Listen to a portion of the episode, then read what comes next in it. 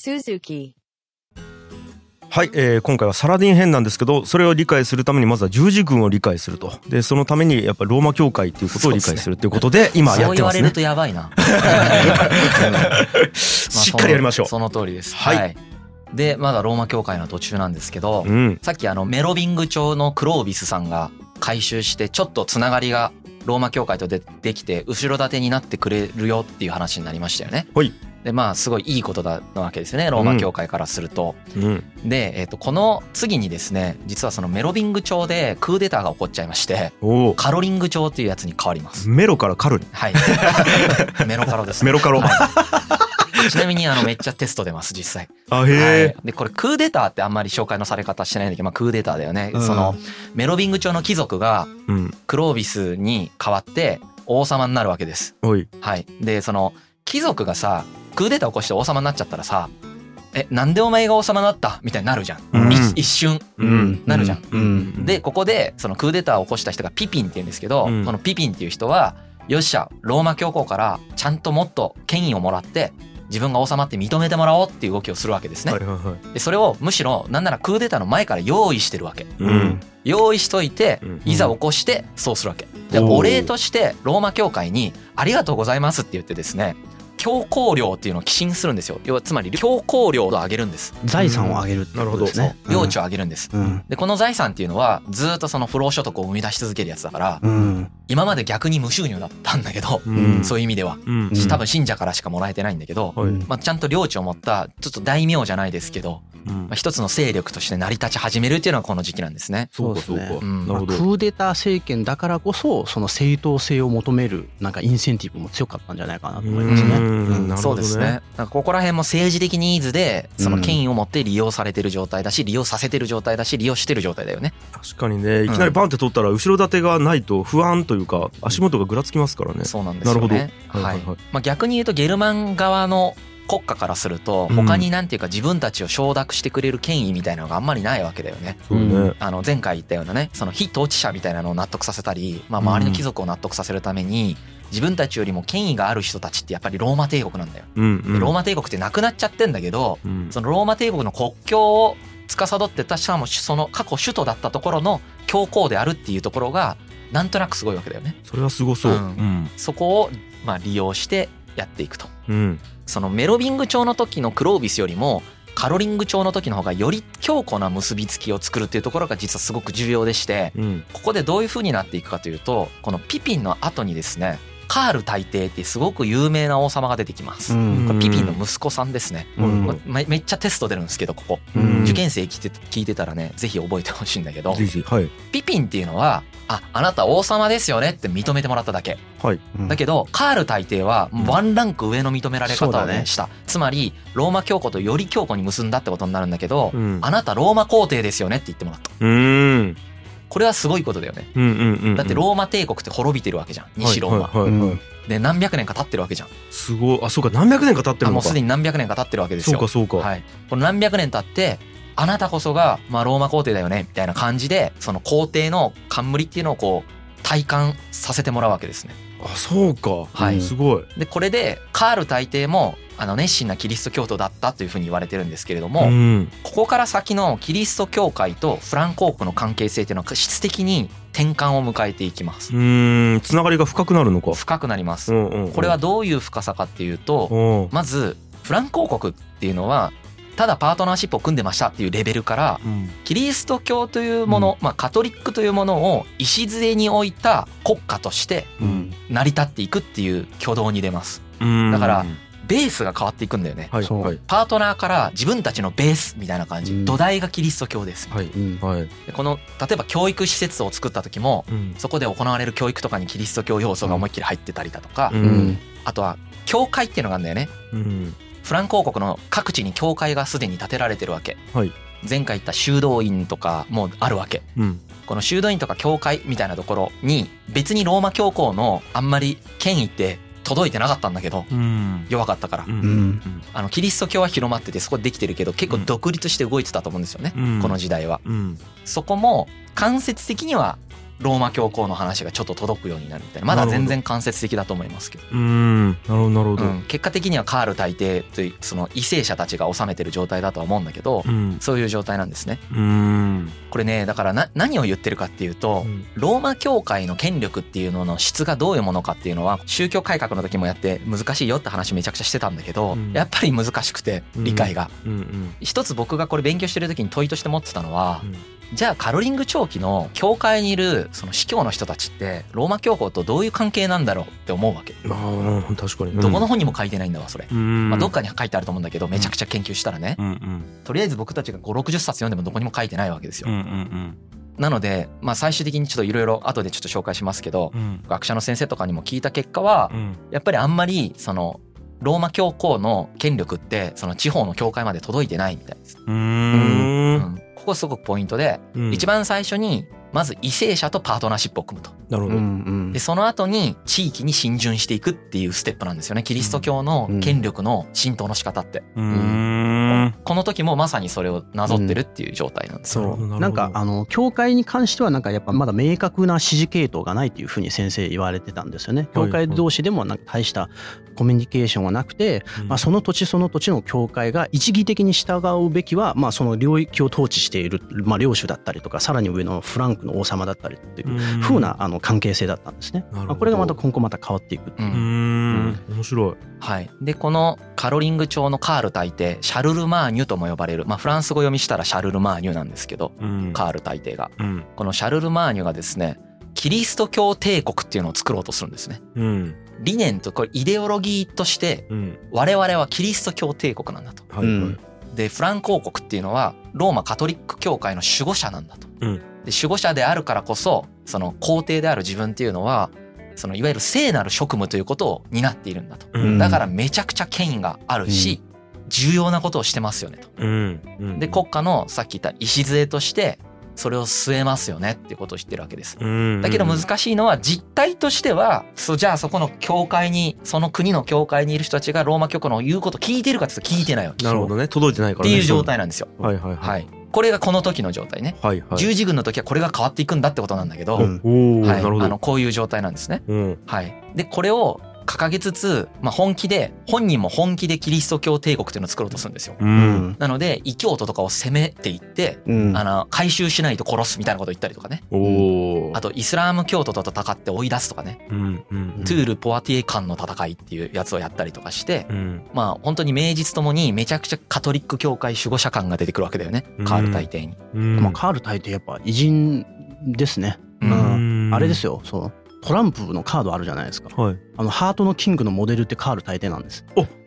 はえい豆知識そうなんですよ。うんとまなめんか知識偉い偉い人なんですよ。へーやっぱヨーロッパの中で。はいはいはいで何度も言うが地域の教会の大司教の人たちっていうのはうん当然だけどまあその派遣されてるわけじゃなくてこの時はねうん土地の人なんだよね。うん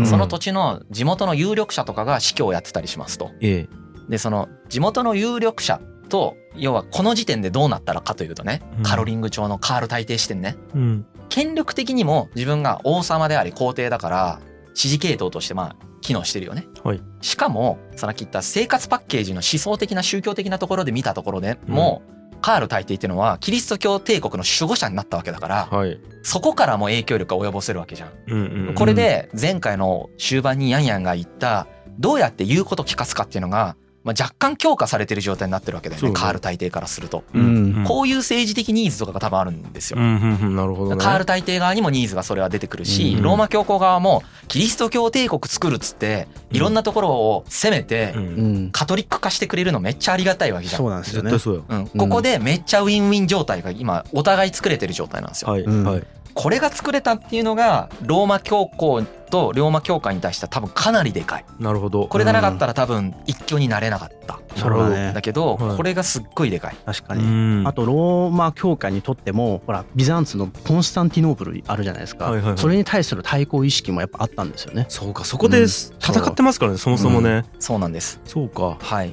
まあ、これと時を同じくしてというか、まあ、同時進行でうん修道院とか教会とかがまたどんどんどんどんね当然キリスト教帝国を実現しようとするわけだから、うんまあ、増えていくっていう現象も、まあ、起こっていきます。そうかそうかはい、で一方でさらにここから、えー、と11世紀にかけてですねうんスラブ人に対してとか、うんあのウクライナロシア編の時にやったスラブ人ですよね。えあとスカンジナビアの人たちとかハンガリー人に対してもキリスト教化が行われていってえうんカトリック教会っていうのがどんどんどんどんこう強くなっていくよね。うんローマ帝国だからフランク王国がはいは後継国としていね今見なされてるわけ減らだかさられましたからうはん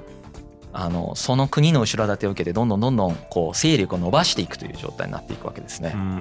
うんうん、ただこのキリスト教帝国とかキリスト教国家みたいなイデオロギーですよねうんうんキリスト教をベースとした国家を作っていくんだぞっていう感覚うんこれがどれぐらい続いたかっていうと実はカール大帝の代だけなんですよあそうなんやそのそれでポシャるんですよねおー実際フランク王国自体も3つに分裂してしまいますあらこの後うんあららはいこの3つに分裂してしまって、まあ、力をどんどんどんどん失っていくわけだよねうんうんフランク王国が一時西ヨーロッパで結構な勢力を誇ったんだけどうんあのそれ言うの忘れてたけど結構いろんな国あるって言ってたじゃんはいあの中でフランク王国が結構強くてですねはいはいはい他の国を倒してこう領土とか取ってたんですようんう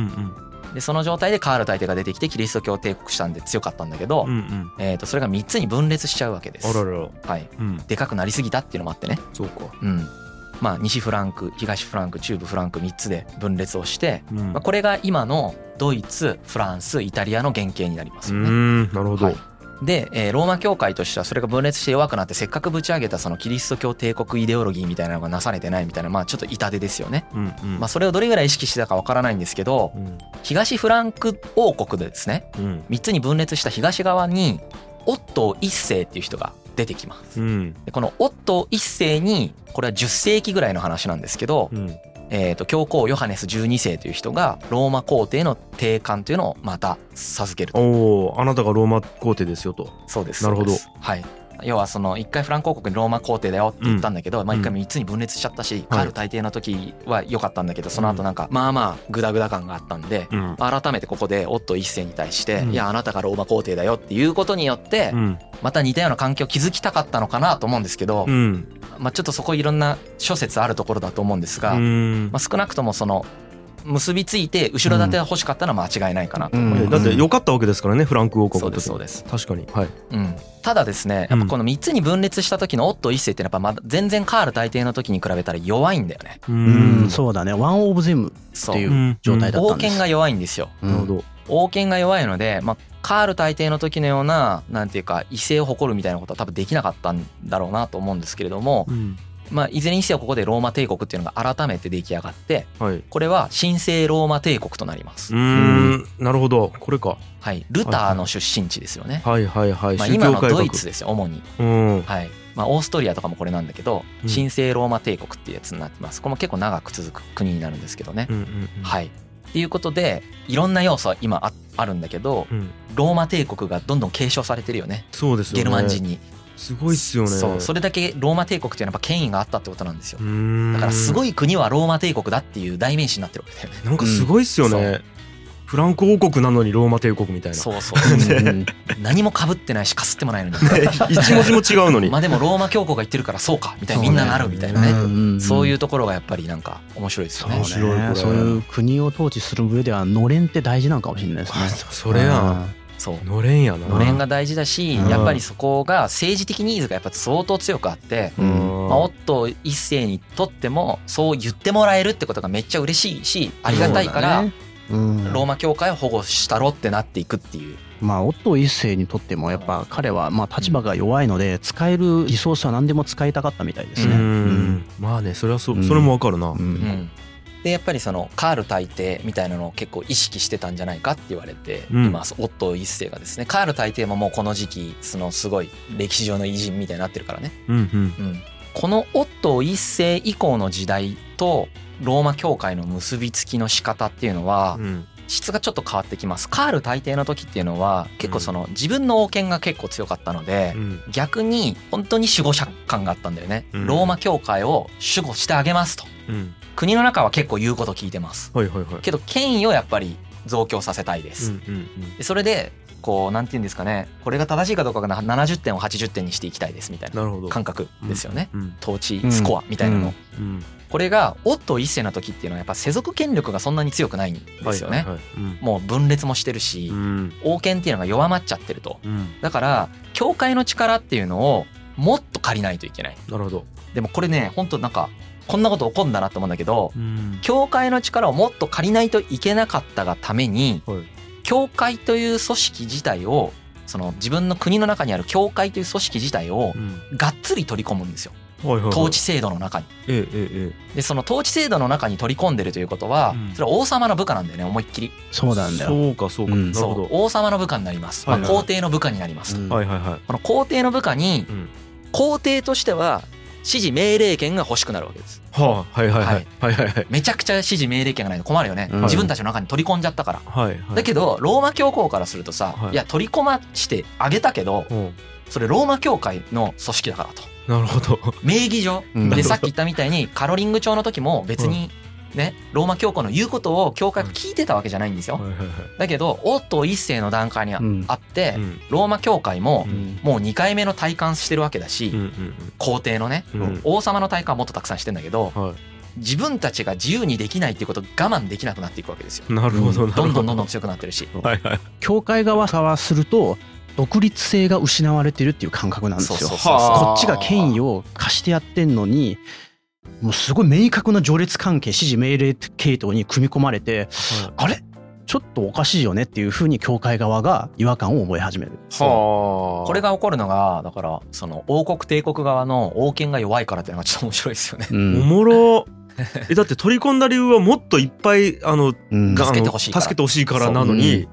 なんか支配そう助けすぎていやなんかお前のメンバーみたいになってるけどうんお前んとこの社員じゃないんですけどって思ってるってことですよね。 インターンシップで出したのに何勝手にみたいなそうそうそうめっちゃお前が指示出すやんみたいな。 ほんでこっちの言うこと全然聞かんくなっとるじゃんみたいうんうな。んへえなっていくんですよ。そう切ないというかおもろいとそいううかこの対立構造ってめちゃくちゃ歴史の中では重要なポイントになってきます。そう。はいこれを叙任権闘争って言うんですよ。へーこれはあの宗教改革の時に思いっきり出した概念なんですけど、それをちょっと違う角度でもより詳しく説明してるのが今みたいな。感じなんですけどへーおー叙任権闘争としてこれが上がってくるんだよね。はい叙任権闘争というのは、まあ端的に言うと何かというと、聖職叙任権っていうのがありますと。はいはいはいこの聖職叙任権っていうのは、聖職者を任命する権利のこと。うんうんこの権利を誰が持ってるかで争うんですね。教皇と皇帝で。人事権だよね。人事権で。う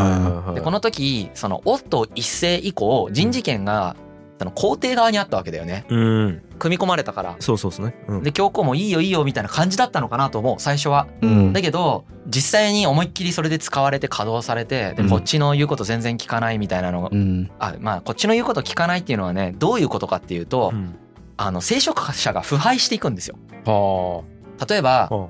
再退しちゃいけないのに再退するあなるほのどがは当たり前になっちゃいますあはとかあうんあと聖職売買って言ってうんお金払ったらなれるとかううん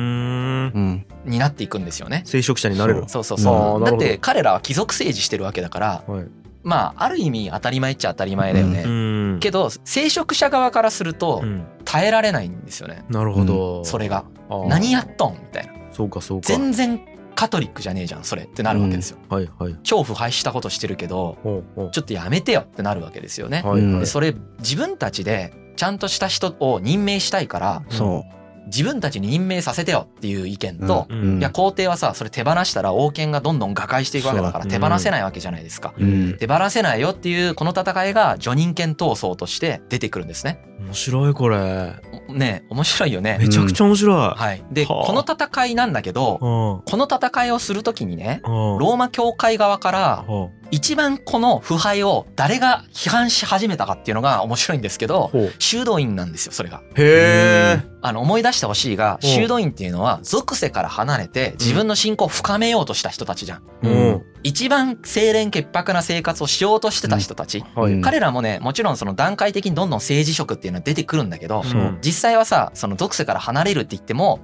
その属性とのインタラクティブなやり取りっていうのはあってそりゃそうだ勢力得れば得るほど属性に取り込まれていくっていうのはやっぱり起こっちゃうから、そりゃそうそうなんだがだがしかしうんここから結構ピュアな哲学みたいなのが出てきて、うんいやその生殖売買もダメだし、生殖者の再退もダメじゃん。ううんんでなんならローマ教会を腐敗派してるじゃんってなるんですよ。はい修道院から見た時にもうローマ教会自体が腐敗してるじゃんと。うんえあいつらのせいでキリスト教が汚されてるじゃんみたいなそうそういう感覚だっってたんでいすう声がうんクルーニー修道院っていう、まあ、修道院の中でもでっかいところから上がってくるんですよ。うんー、面白い。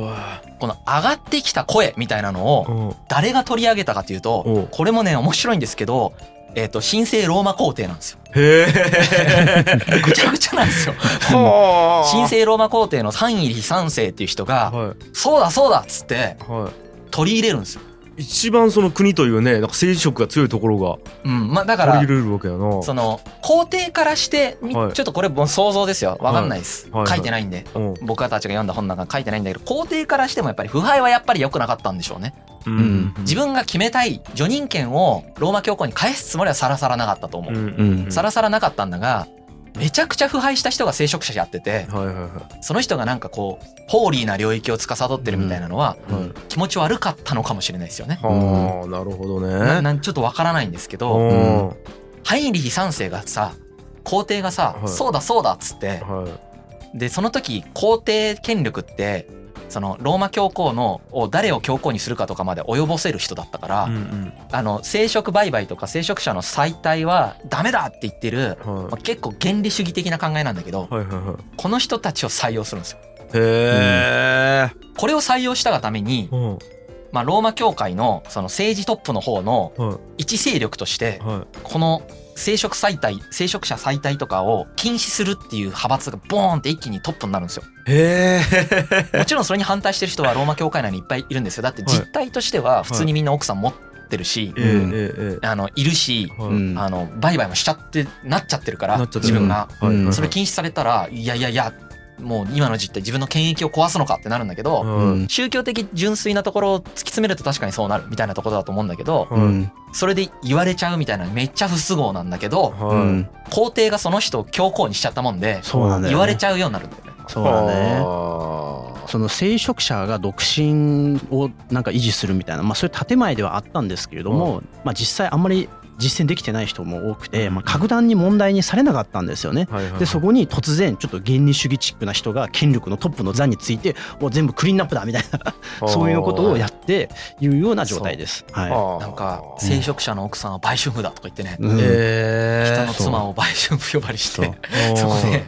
あのうんすごくねまあ純粋なことをおっしゃると、なるほど、うんはいこういうことが起こったことによってまあ教会内で一派閥になっちゃうんだよねこの意見がへーでっかい派閥になっちゃう実態と超乖離してんのにもかかわらずうん発言権としてはもう教皇がそれ言っちゃってるからはいはいはいでけえみたいになるんですよはいはいはでこの教皇側の人たちっていうのはその派閥を受け継いでいうんそのこの人ハインリヒ3世に選ばれたのがレオ9世っていうんだけどねうんうんその後にグレゴリウス7世っていう人が出てくるんですよ。ああ修道院からはい。なるほどこのクリニー修道院でその純粋培養されたその思想を持った人がはいまた教皇になるんですよ。ググレゴリリウス7世が。うんそしたらこのグレゴリウス7世が言ったのがいやその聖職者の叙任権っていうのを皇帝が持ってたらダメじゃんっつって。うんのこれでそのうんハインリヒ3世の息子であるハインリヒ4世そうねとバトるんですよ。そうはいはいはいはこれが聖職叙任権闘争と言われるやつなんですい よ。なるほどだからみんな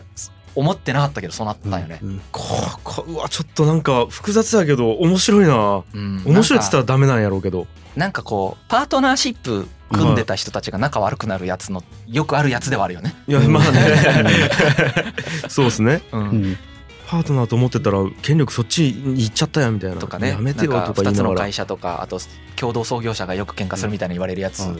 に近いっちゃ近いと思うんだそうね、うん、当初はもうなんか腐敗をまあなんとかしようっていう風なこう格論のこう課題を解決しようっていう動いてたんだけれども、その解決で選んだその教会その修道院の人がもっとこっちの根本的な権力構造に対していやそれちょっと違うだろうっていう風に、ね言ってきてなんかもうそもそも会社の理念と違うことやってるじゃないかいやいや現場はそうも言ってもこれで回ってるんいやだよみたいお前なそうそういやこの前提自体がちゃうやろみたいそうでその現場を回してる力で自分の王権担保してんのにうんそれ言われちゃうとうんいやなあってなるわけじゃないですかそう皇ね帝側もな。うん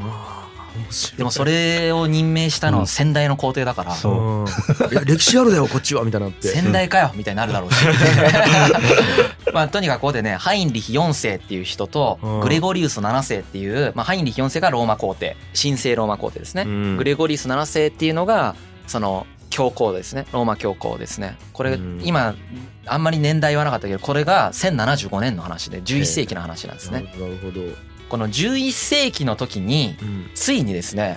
この神聖ローマ皇帝とまあそのローマ教会っていうのが喧嘩すんだよねうん、仲良かったじゃんカロリング朝っていうかそうでメすねメロビング朝からまあまあ仲良かった仲良かったですねカロリング朝が多分一番仲良かったのかなうんでオットー一世になっても仲良かったじゃんうんけどこのオットー一世の数代後のハインリヒ4世とグレゴリウス7世でバッチバチに戦うんですようんうんでこれがこれあのあの時も言ったけどね宗教改革の時も言ったんでそっちもぜひ聞いていただきたいんですけどうんえーっとグレゴリウス7世がですね「波紋だ!」って言うんですよおーハインリヒ4世に「もうお前波紋」っつって、おーおーおーうんうんで波紋にされるとですね、うんハインリヒ4世が困ったんですよね、そりゃそうですよね、うん、あの時も宗教改革の時も説明したんだけど、うん波紋にするとまあなんかいろんなことで困るじゃあ結構日常生活がままならなくなるレベルでやばいって話はあり宗教的にはまあ天国にも行けないし、ますその葬式もできないしとかいろいろあるんだけど、うんうんおそらく彼が一番困ったのはちょっと宗教改革の時の説明と若干ずれるかもしれないんだけど、うんおそらく彼が一番困ったのは波紋されると自分の王権とか皇帝権ってそんなに強くないんですよ。うんうんで皇帝であるっていうのを何に担保されてるかって言ったら、うんキリスト教であることで担保されてるわけうんうんカトリック、それがローマを担保しててうんその担保でローマ皇帝なわけです、はいはいはいだからあなたはローマ皇帝ですよねって、うん教皇から言ってもらうことによって皇帝になってるわけですうんうんうんで自分はあんまり王権が強くないわけですよね、うん自分で言うことを聞かせられるわけじゃなくてそれで担保されてるわけです、うんそのはしご外されるもんでうんそうね、うわーってなったんですようんバリバリ政治リスクなんですよねだから彼のその権力構造の中に思いっきりキリストカトリック教の権威がそのなんていうか不可欠な要素として組み込まれてるんですよね。ですよねそうでそれを失ってしまうともう彼は普通まあ単純に言うと政治闘争に負けちゃううんで引きずり下ろされてそう何もできない存在になる可能性でうん高いんです。だからまあ分かりやすく言うと他のところの貴族とか王様とかが、じゃあ俺が皇帝やるって言って、そうそう攻撃してローマ教皇とかが認めちゃったら、うんそうなっちゃうわけじゃん。うんううんんでそうしそうな人がいっぱいいるってことなんですよ。そううんねでハインリヒ4世の周りにそういうことしそうな人がたくさんいるんですよ。うんうんうんでハインリヒ4世それで困るんだよね。そうだそうだこれがね皇帝権力ってなんかこう結構こうなんていうかバイオリズム相当あるから、うんあのハインリヒ4世がもう少し権力ある時の人だったら大丈夫だったと思うし、うん例えばこの後2回目破門される時とかはあんまり動じてないんうんですね。なるほどなんでこの時の破門がやばかったんよね。へえうんいいタイミングで破門されたんですよ。うへえんへえへえ食らっちゃったんですよ。なるほどうんやべえ大気名分はなくなるわみたいなあビビっわやたんでしっょうべね。これちょっと他の人来ちゃうかもみたいな。大ピンチになるわけやなでカノッサの屈辱って言ってうんそのローマ教皇のところまで行ってうん雪の中ひざまついて謝るっていううんでなんとか許してもらうっていうことが起こるわけですね。ええなるほどはいでこれ以降ローマ教皇の権限っていうのはどんどんどんどん上がっていくんだけどうんっていうふうにまあ宗教改革の時も説明してると思うんだけどうん実際にはですね徐々に上がっていくんですね。うんなんで実はこの後そのグレゴリウス7世ってハインリヒ4世との権力闘争結果的には負けるんですよほえ実ははいはいグレゴリウスが負けるグレゴリウスローマ教皇側が負け、はいまはあ、い負けるっていうか、まあ、劣勢で終わるグレゴリウス7世の代は、うんうんあのこの後もう一回破門とかするけど効かなくなっちゃうしうんうんそのハインリヒ4世にローマから追い出されちゃったりしてうんうんあの結構大変な思いをするっへていう現象がこの後起こるうんうんうん一回ハインリヒ4世ちゃんと謝るんだけどその後からずっとふざけんなって思ってるってことだよねなるほどそ溜まってんすねう溜 まってるなるほどはいでこのローマ教皇とうん皇帝のこの権力争いがグレゴルス7世の代で終わらないことが十字軍を引き起こすんだよね。うーんこれが十字軍と直接的に関係してくるんだよね。へえグレゴリウス7世の、まあ、うん次の次の代ぐらいにですねウルバヌス2世っていう人が出てきます。クルニー修道院出身のうん人です。うんでこのウルバヌス2世が教皇になった頃っていうのは、どちらかというと教皇権力が劣勢なんだよね。うんうんん弱いわけ。う。うんんでうわーってなってるわけですはいはいはいやばいなどうするんこれはいはいはい思い出してほしいんだけど、うんクルニー修道院の流れっていうのははいその教会権力っていうのがめちゃくちゃ皇帝権力に阻害されていて、はういんまあ、そのシンプルに宗教的な考えからしても宗教のその活動を純粋な気持ちで進められないよね生殖売買されたりとかうんうん再退されてるからうんできないなって思うそう修道院出身の人なんて絶対再退しないからねうんなおさらはいそうですよねうんっていうのもありますしなんていうのそのき教会が独立してうんなんならキリスト教会こそがうんカトリック教会こそがこの世の統治者だろうとはいはいうん思ってるわけですはいはいうんはい邪魔すんなよとなるほどなるほど何邪魔しとんねんとうんうんうん体感してやってんだよみたいな感覚やっぱあるんだと思うんだよね、はういんはいでハインリヒ4世とかからすると、うんまあ利用してこうやってんだけど、うん権威としては使わせてもらってんだけどちょっと口出してくんなよとはい。 お互い思ってるわけ、はいはいはいこういう時う期にんうん。ウルバヌス2世が十字軍を発するんですよ、へえ発するなるほどね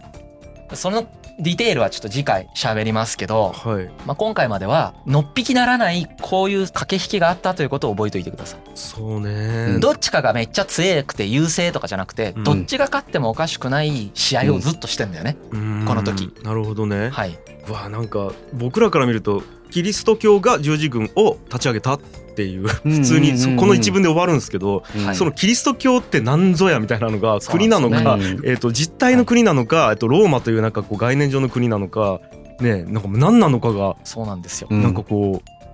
うねまあローマ皇帝もいて、うん神聖ローマ皇帝もいて、そうそうそうローマ教皇もいて、うんで本当はあとコンスタンティノープルにはういん。ライバルがもうのはいいますからね大司教があ。そうかで別のまたそうキリスト教っていうのがこあるのんです時よはローマ教皇は自分こそがキリスト教社会を代表しているうん。ものだって思ってると思うんだよねローマ教皇はね。うんけど全く同じことをコンスタンティノープル大司教も思ってるわけ。そうよねお互い思ってるわけ。はい今だからローマ目線でずっと見てたけどコンスタンティノブル目線でまたちそうそう。同じ時間をなたどっなてんますなかららなんならさ、うん西ローマ帝国滅びてからはい何お前勝手にローマ帝国とか言ってんのってあの東ローマの人は思ってるんですよ。コンスタンティノープル側ね自分たちこそがローマ帝国だろって思ってて、うんはいあんな辺境の地の人たちがローマ帝国なわけないじゃんって思ってるわけ、うんはいはいはいっってういうふうに感覚でそれぞれがそれぞれを見てる状態なんですこの時点ではですね、すげえななんか ピンときづらいね一瞬では一瞬ではね、はい一瞬ではだけどここまで説明聞いたらなんとなくわかるんじゃないかなと思うんですけど、全員自分が正当だって思ってるしそうなんだよ全員自分がこの社会の滑るべき人だって思ってる状態っそう。はてことだよね、うん。でいろんなメリットとデメリットがぶつかり合ってみたぶいなつかり合いながらうん相互利用し合いながら、うんけどちゃんと純粋な宗教心とか持ってる人たちがいて、はいはいはいその人たちから出てきたこう議題みたいなので、はい思いっきり影響を受けてみたいなうんことをはいはいはい今起こってるわけだよね。はいすごいなうん見えないところから来たパンチで一回ノックアウトされてる感じだと思うよ。うんあうんのジョニンケン闘争のハインリヒ4世とかは、うんはいはいはいそっから来るみたいな。うん。想像もしてなかったやろうなそうだろうね。ハインリヒ3世は想像してないでしょうね。うんそのお父さんの方だよね。はいはいあのレオ9世を包帯しちゃったからね。はいはいはいはいそれがまさか自分の息子の代では息子が土下座する羽目になると思ってないでしょう ねうん。うん屈辱ね可能性の屈なる辱ねいやっていう複雑な状況なんですけど、まあ、うんあえてちょっと複雑なところまで今回は説明しようと思ってですねー、なるほ